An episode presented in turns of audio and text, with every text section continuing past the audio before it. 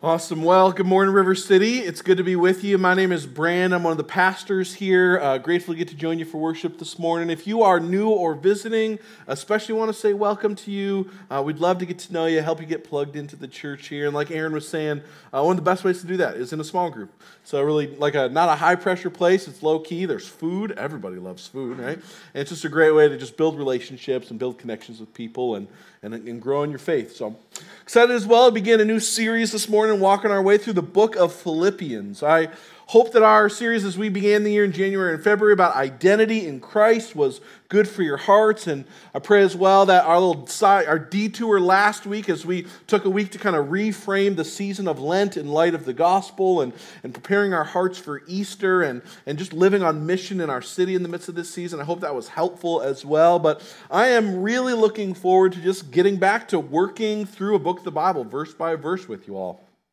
If you're uh, new or visiting, uh, that's kind of our MO around here. We normally just kind of pick a book of the Bible and work our way through it. And, and uh, sometimes we do more thematic series that help us to think about important ideas or concepts throughout Scripture, like we did just a couple weeks ago in our identity series. But, but by and large, we tend to just pick a book of the Bible and work our way through it. And there's a lot of reasons we do that, but chief among which is that uh, what I think and what I have to say is highly unimportant. But what God says and what He thinks, that, matters, that matters more than anything. And so, one of the best ways for us to elevate God, what God thinks, what He has to say, is to just allow His word to be the thing that shapes what we talk about and, and when we do it and how we do it. And so, uh, excited as well to, to work through the book of Philippians in that kind of a way with you. And I know for a lot of people, Philippians is uh, it's a favorite. A lot of times, people you know try to list what maybe a book of the Bible might be their favorite. Philippians is often one that comes up, right? It's easy to see why. And in contrast to letters like Corinthians or Galatians, the, the which are full of rebuke and correction, as loving as that rebuke and correction might be, uh, the book of Philippians, in, in contrast, is full of encouragement and, and joy and affection, and, and just like very life giving in the midst of it. God only knows uh, how many misquoted Bible verses from this book are on coffee cups around the world right now. Like it's, it's just, there's, there's tons of them, right? In all seriousness, though, the, the church in, in Philippi was it was the first church that had ever been planted in Europe, uh, and we read about that in Acts chapter 16. And, and the reality is, is that they were after 10 years they were they were doing pretty well. They were a they were a healthy and maturing community of believers. They they weren't perfect by any stretch of the imagination, but they were they were genuinely headed in the right direction, and they were an encouragement to Paul. They they loved God and they want people to know him. They were generous and sacrificial with their finances. They're not second guessing the gospel. They're not running back, turning back to lives of sin. They, and on top of that, they just actually really liked Paul. And they respected him, which is more than he could say for a number of the other churches he had to write letters to. In fact, the, the reason he's writing this letter to them now is, is to say thank you because they had heard, they found out that he was actually in prison. And, and so they sent one of their leaders to go check on him and to see if he had any needs and to be able to take care of him in the midst of that kind of a season. And so whenever Paul thinks about them, he's encouraged, he's full of joy, he's thankful for them. And yet, even in the midst of all the reasons that Paul has to be thankful for and encouraged by this church and, and where they're at spiritually, all that God's been doing in them and the ways that he's working in them, what you see throughout the letter is that Paul longs for them to continue to keep growing up in their faith. He wants them to keep growing. You see, he wants the good news of the gospel and the person and the work of Jesus to keep transforming their attitudes and their attitudes and their, er, their actions and their perspectives. You see, they haven't arrived yet, they're, they're still in process. So is Paul, so are we. And as we study the letter, what we're going to see is that there's, there's three kind of major themes that run their way throughout the course of the book that Paul kind of ties together in a, in a bunch of different ways as, as we'll, read the, we'll read the letter together. And there's a, these three ways are, are areas in which this community still needed the, the gospel to keep shaping them, to keep transforming their attitudes and actions and perspectives. And the, the three areas that we see throughout the letter are, are the areas of unity, humility, and joy. Unity, humility, and joy. These are kind of these themes that run throughout the course of the letter. And the reality was is that there weren't warring factions, right? There, there weren't just like prideful worship services where everybody was just wanting everybody to look at them and be impressed by them, like there was in Corinth. That, that's not what was going on. But there was some relational strife and, and division, as well as some inward and kind of selfish tendencies that were just being allowed to kind of fester in this church. And and Paul knew that if this church was going to have a lasting impact for the kingdom, then they, they needed to address some of that kind of stuff before it became like a, a real problem that consumed their churches. As well, he, he knew that they were going to need to have the kind of joy and be characterized by the kind of joy as a church that, that wasn't based on, that wasn't rooted in the experience of, of peace and blessing, but was the kind of joy that was rooted in the, the unshakable truths of the gospel, the kind of joy that persists even in the midst of suffering, even in the midst of trials. And so instead of just kind of patting them on the back and being like, great job, everyone, he absolutely does encourage them. But instead of leaving it there, we see throughout the letters that Paul urges them to keep pressing in to the often uncomfortable process of growing up spiritually. He, he knows that God's not done transforming them yet. He's not done making them into the image of Jesus yet. And as we begin our study of Paul's letter to this maturing church this morning, what, what I want to show you is that, is that being characterized by the kind of unity and humility and joy that, that God calls us as his people to, that all those things are actually directly connected with growing up in our love for God and in our love for others. Love is the thing that connects all of that stuff. It's the thing that makes all of that stuff possible together. And so, as we study, I can't wait to show you that this morning as we begin this letter. And so, with all that in mind, let's pray, and then we'll uh, read the passage, dive into our study in Philippians. God, thanks for your word, and thanks for our time together in it this morning. We just how we just come humbly and just recognizing, just like uh, Paul encourages these believers to, that we still need to keep growing wherever we're at.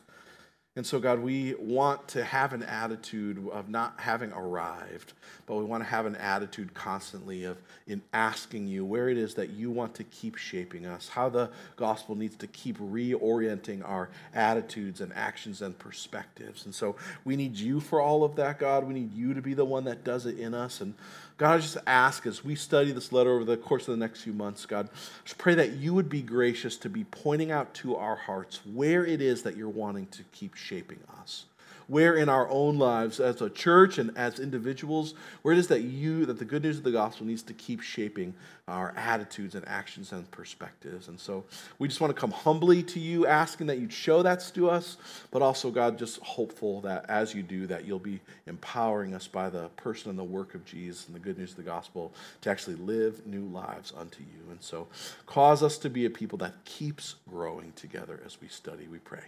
Amen. Well, this morning we're going to just be in the first, uh, first half of chapter 1. The first little part here, first 11 verses, begins this way.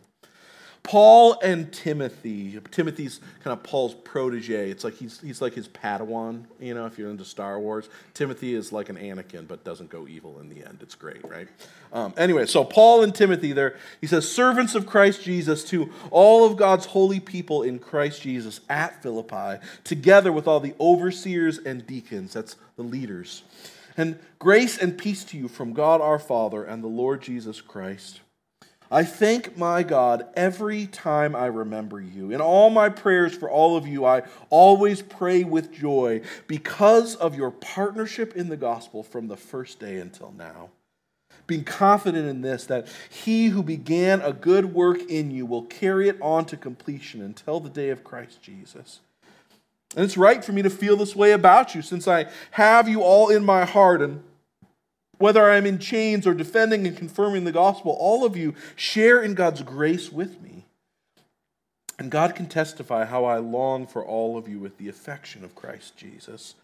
And this is my prayer that your love may abound more and more in knowledge and depth of insight, so that you may be able to discern what is best and may be pure and blameless for the day of Christ, filled with the fruit of righteousness that comes through Jesus Christ to the glory and praise of God. like I said, uh, Paul has a lot to be encouraged by with these with this church. The first half of our passage this morning is all basically it's all reasons why he's encouraged and thankful for them. He tells them in verses three and four that whenever he thinks about them, whenever he prays about them, he says that he's he's full of joy. And joy, like I said, it's kind of this major theme that runs throughout the course of the letter. And the word joy or rejoice, it occurs more than 15 times in the, in the four short chapters in, in our book. And we're going to talk a lot more about joy in the coming weeks and a bunch of passages that it comes up in. But for now, what I just want to point out is that, is that the joy that Paul has in remembering this community of believers, it must have been especially sweet because what we're going to see in the coming weeks, and especially next week, is what he alludes to in verse 7, and, and what we're going to see next week is that he's actually writing them this letter uh, from prison. He is currently in chains, currently in jail. And I can only imagine uh, how encouraging it must be for him to think about this church. He's not worried about them. He's not just like fretting over where they're at. He's just encouraged and thankful by all the ways he sees God working in and through them. And the reason that Paul gives for in verse 5 for why he's so thankful when he thinks about them is, is because he says of their partnership in the gospel. You see, they, they weren't just recipients of the gospel from Paul, they were partners in the gospel with him. And we'll see as we get to chapter 4 that one of the ways that this, one of the things that kind of characterize this partnership of the gospel is that, is that they financially supported Paul as he went around preaching and, and teaching and proclaiming the gospel and planting churches. And in a lot of ways, this, the whole letter that, that you see is really a thank you letter to them for the ways that they've been providing for his needs and ministry and the ability to keep preaching the gospel. And, and it really connects with me because I, remember when Hannah and I first got married, we went, we're on staff with a, in, in an organization called InterVarsity. And basically, we were kind of missionaries to college students. And, and uh, as part of that role, we had to raise funds, we had to raise support, kind of like a missionary going overseas, college campus. In a lot of ways, it's like a foreign country to many people, right? And believe it or not, college students are mostly broke, right? Some of you are in college and you understand that. You're like, yes, someone gets it finally, right? Um, but I remember that when we were uh, when we were learning to do fundraising and when we were raising funds and, de- and, developing those kinds of relationships, we always talked about and used the language of partnership with people. That people weren't just donors or supporters, but partners, because that's the reality of what was actually happening. You see, we were partnering together with people from all over the country in all different phases of life and walks of life and all different spaces, so that college students might come to know and love and follow and serve Jesus. And it was always so encouraging to get to share with those people about what God was up to and the ways that He was at work amongst students on campus and how God was shaping their lives and changing them. And we would often get messages back from people that they would just say, Thanks for letting us be a part of what God is doing on campus. You see, they couldn't be on campus, but we could. And we certainly didn't have the resources to be there, but they did. And so together we partner together so that we might be able to make the good news of the gospel come to life in the lives of students. You see, we were partners together in the midst of that. And this is a side note here, but the reality is, is that your heart is intrinsically connected to your wallet. I don't know why that is, but it just is. It's a timeless truth and reality that our hearts are always connected with where we spend our money. And one of the natural results of investing your money in gospel partnerships is that your heart for God and his kingdom tends to grow. It's just the way that it works. And so I just want to encourage you if, if you're in a spot where you're like, I, I want for my love for God and my love for others, I, I want my, my heart for his kingdom to grow I just encourage you. One of the best ways to do that is start finding some ways to financially give to the things that God is up to, whether that's in your church or whether that's in missions overseas or wherever it might be. You know, uh, it's good to give your time and your talent; those are things that are important. But I want to encourage you: give your treasure as well, and see how God might shape your attitudes and shape your perspectives, and might cause you to love Him and His kingdom more as you do that. But just like in university and, and just like uh, here at River City, as we began our church in that kind of a way, uh, Paul's partnership in the gospel with the Philippians, it wasn't just a financial thing. It wasn't just a financial thing, it was a relational thing as well. You see, Paul deeply cared about this community of believers. You see that language throughout the passage, throughout the letter, you're going to see it more. He, he talks about how he has them in his heart. He talks about in, in uh, I think, verse 8 about how he longs for them with the affections of Jesus. Paul writes a lot of encouraging things to a lot of different churches, but he doesn't talk about any other ones like this. He has this deep relational connection with them. It's not just a financial arrangement where they're trying to accomplish a goal together, but he has a deep love for them and they have some for him as well. The, the, the, same is true, and they're often praying for each other. And Paul begins the letter that way. In fact, when, when this church hears about that Paul's in prison, they send one of their best leaders to go and check on him and see what he needs. It's, it's not just like somebody sending a check and then seeing what happens, but they care for one another. And it's the, the gospel and the advancing of God's kingdom that's the thing that binds them together and the thing that's the foundation of this incredibly rich friendship and relationship and partnership together. And what you see as well is that, is that this financial and relational partnership in the gospel, it wasn't a recent development. It wasn't just like a, a new thing that happened.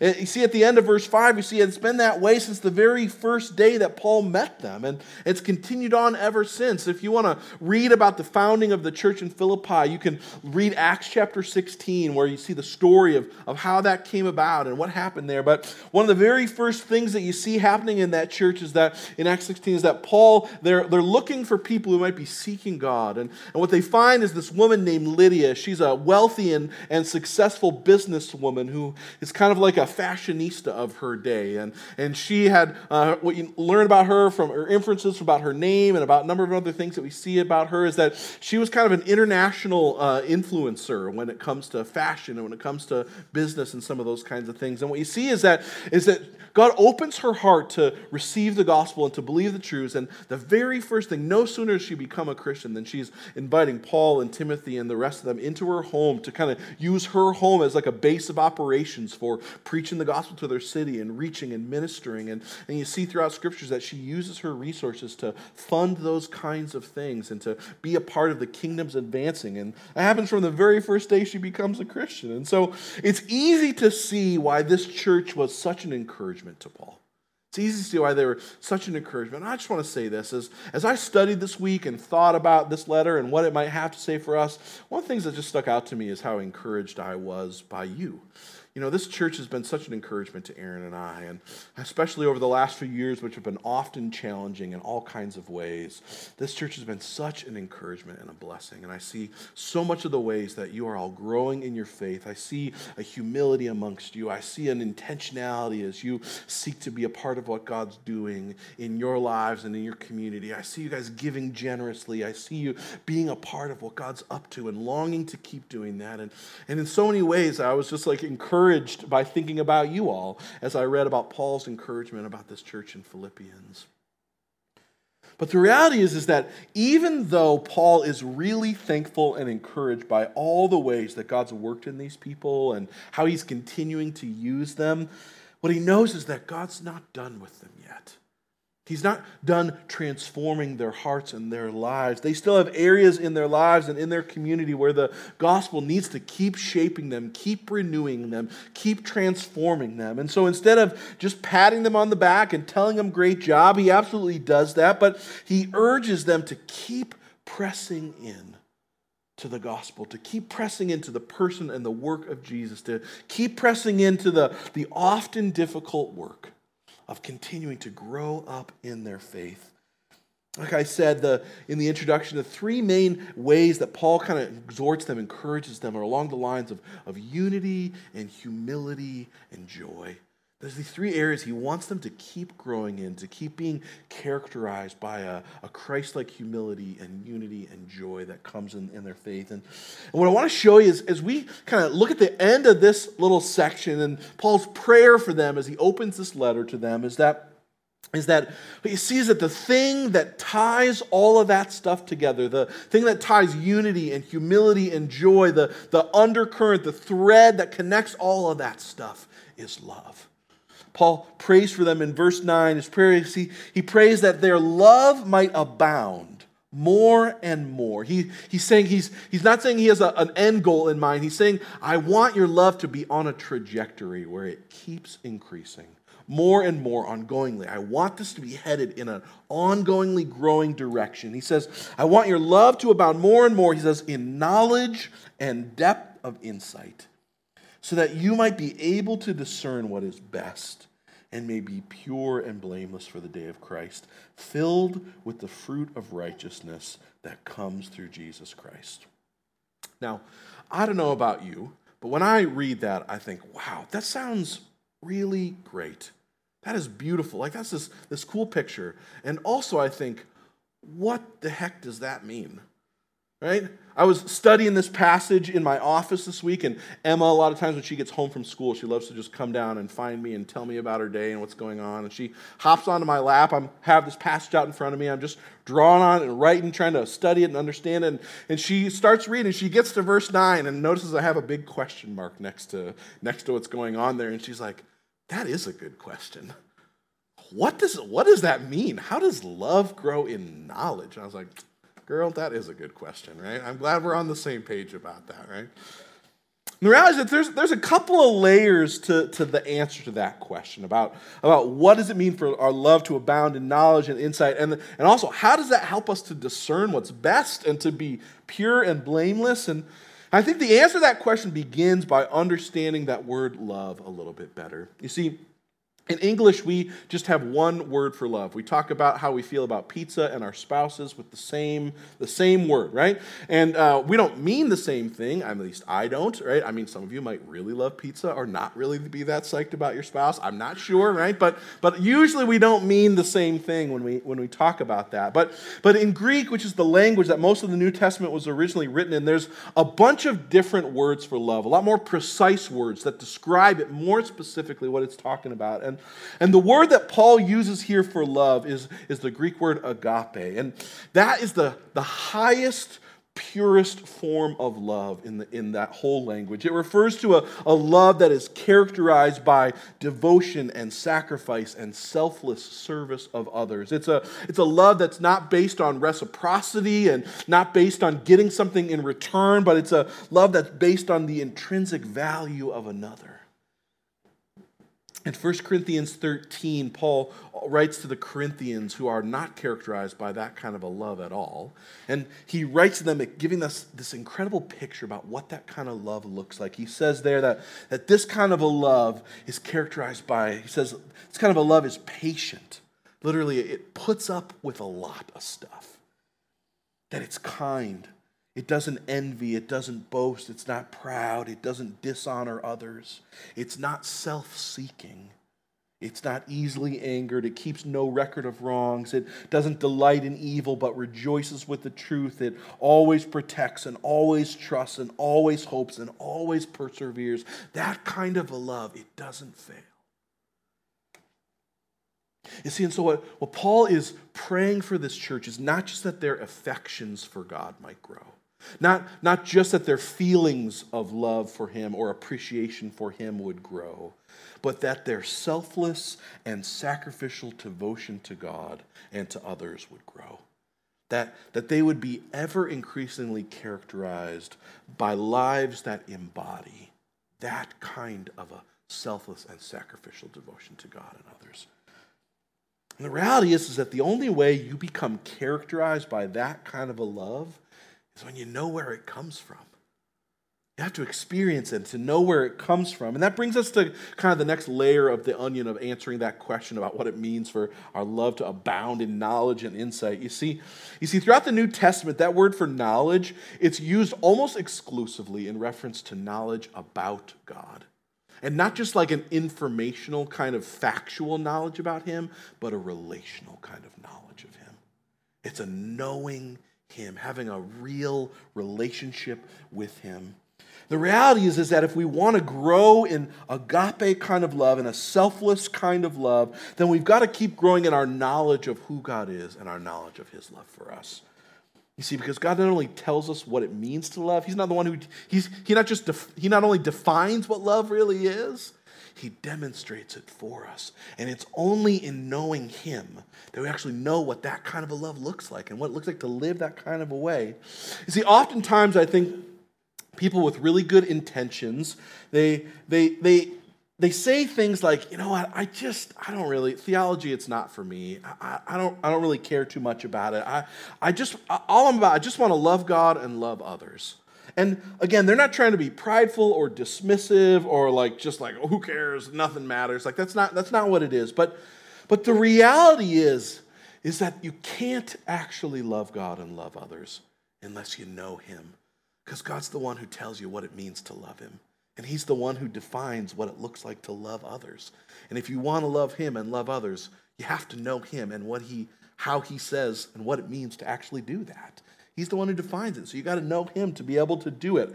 It's like my wife. My, my wife's love language is acts of service. She likes flowers and, and encouraging words as much as anybody else, right? But, but the thing that she really feels loved by is acts of service. It's, it's when I take the kids and give her some space or finally finish a project she's been asking me to do for a while or, or when I uh, make, when I just like, uh, when I'm able to, to help work on things that she's been wanting to see happen. And the reality is, is that if I, that's not my love language, right? For me, it's like encouraging words. That's one of the things that fills up my heart the most. And, and if I try to love her the way that I decide she wants to be loved, that's not going to work great, right?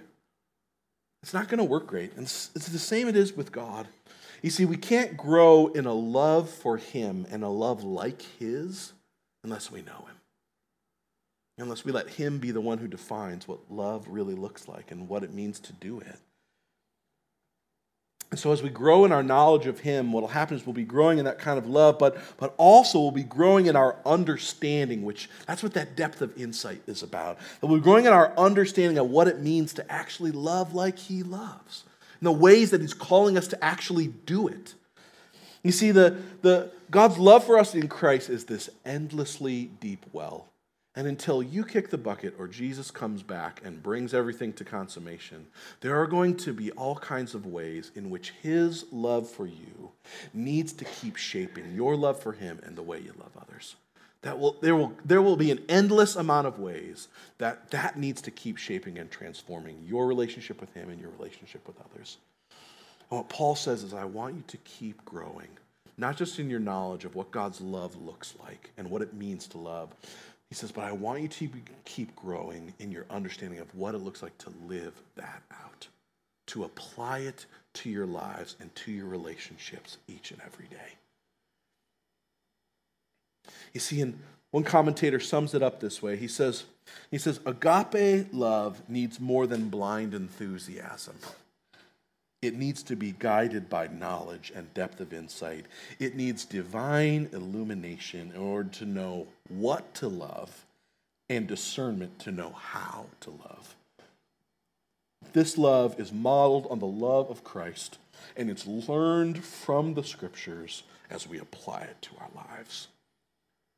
And so, Paul is not just saying, I want you to know more things about God but he's talking about I want you to know him and be transformed by him and to see how his love for you keeps shaping your love for others. That's his prayer for them. That they would not just know God's love for them, but that they would know how His love transforms the way they relate to Him and the way that they relate to others. What Paul says is that the, the result of growing in that kind of a love, in verse 10 and 11, he says is that they'll be able to discern what is best and they might be pure and blameless for the day of Christ, that they would be filled with the fruit of righteousness. Filled with it.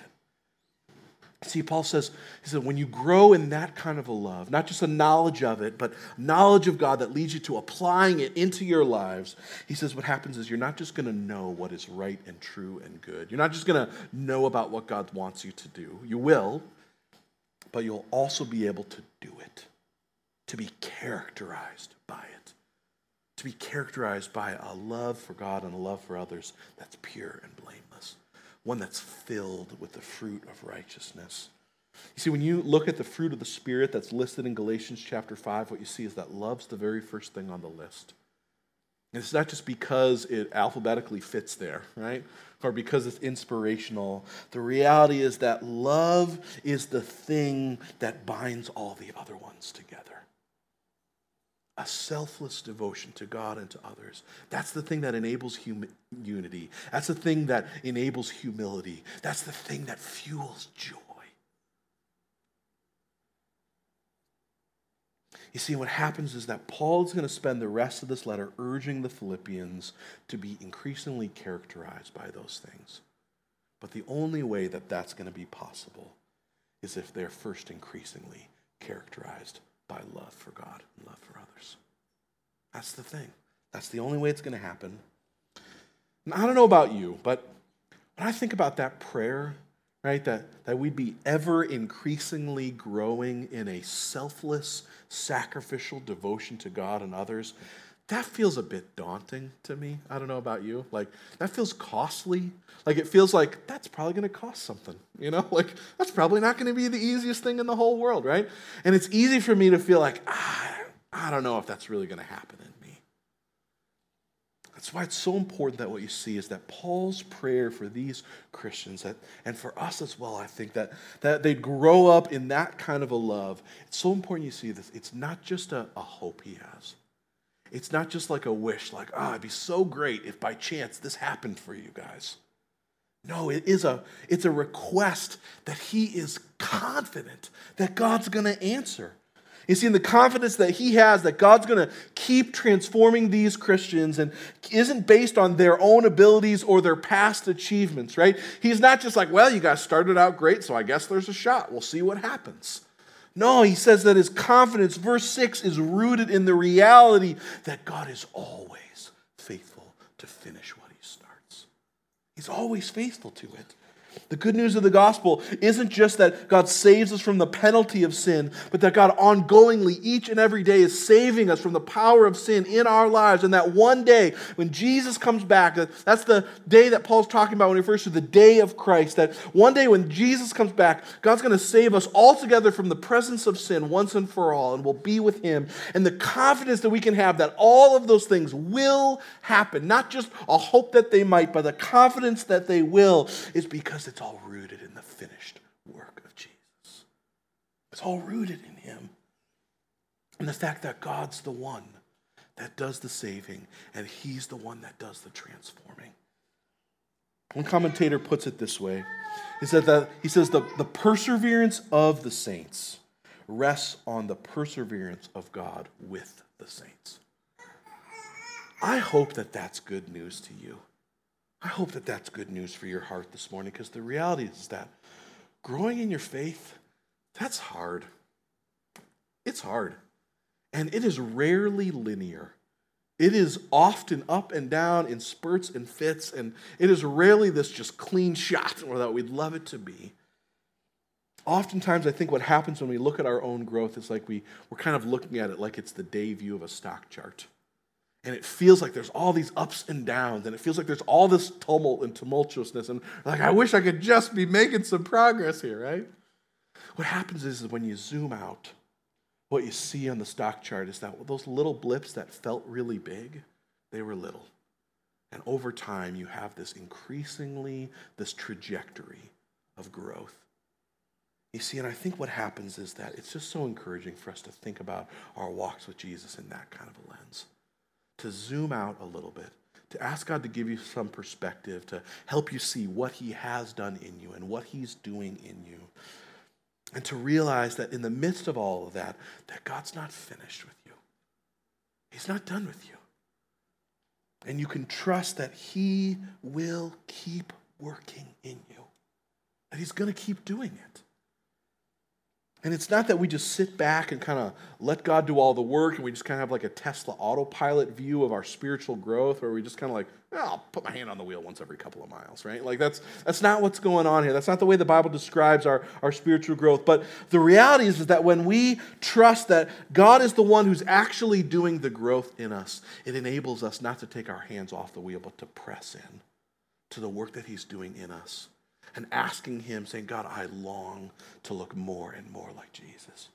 And I need you to be the one that's doing it in me because only you can do the changing in me.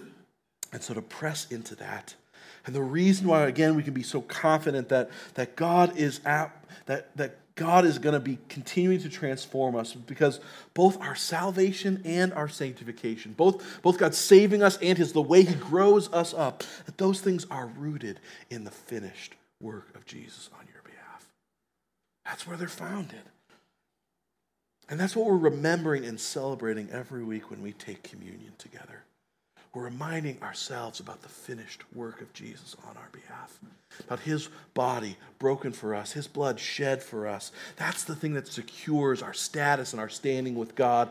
It's the thing that which we cling to, not just to be saved and have some right standing with him, but also to, to that one day to, that he's going to save us all in the end, to be with him forever.